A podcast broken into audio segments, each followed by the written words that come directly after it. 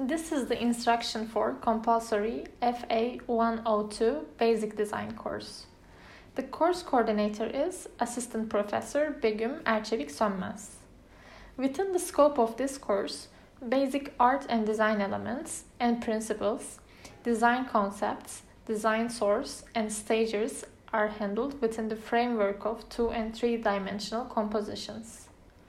The course aims students to comprehend art and design elements and principles, to uncover the students' perceptions, manual and different thinking skills, and allow them to develop creativity in accordance with discipline.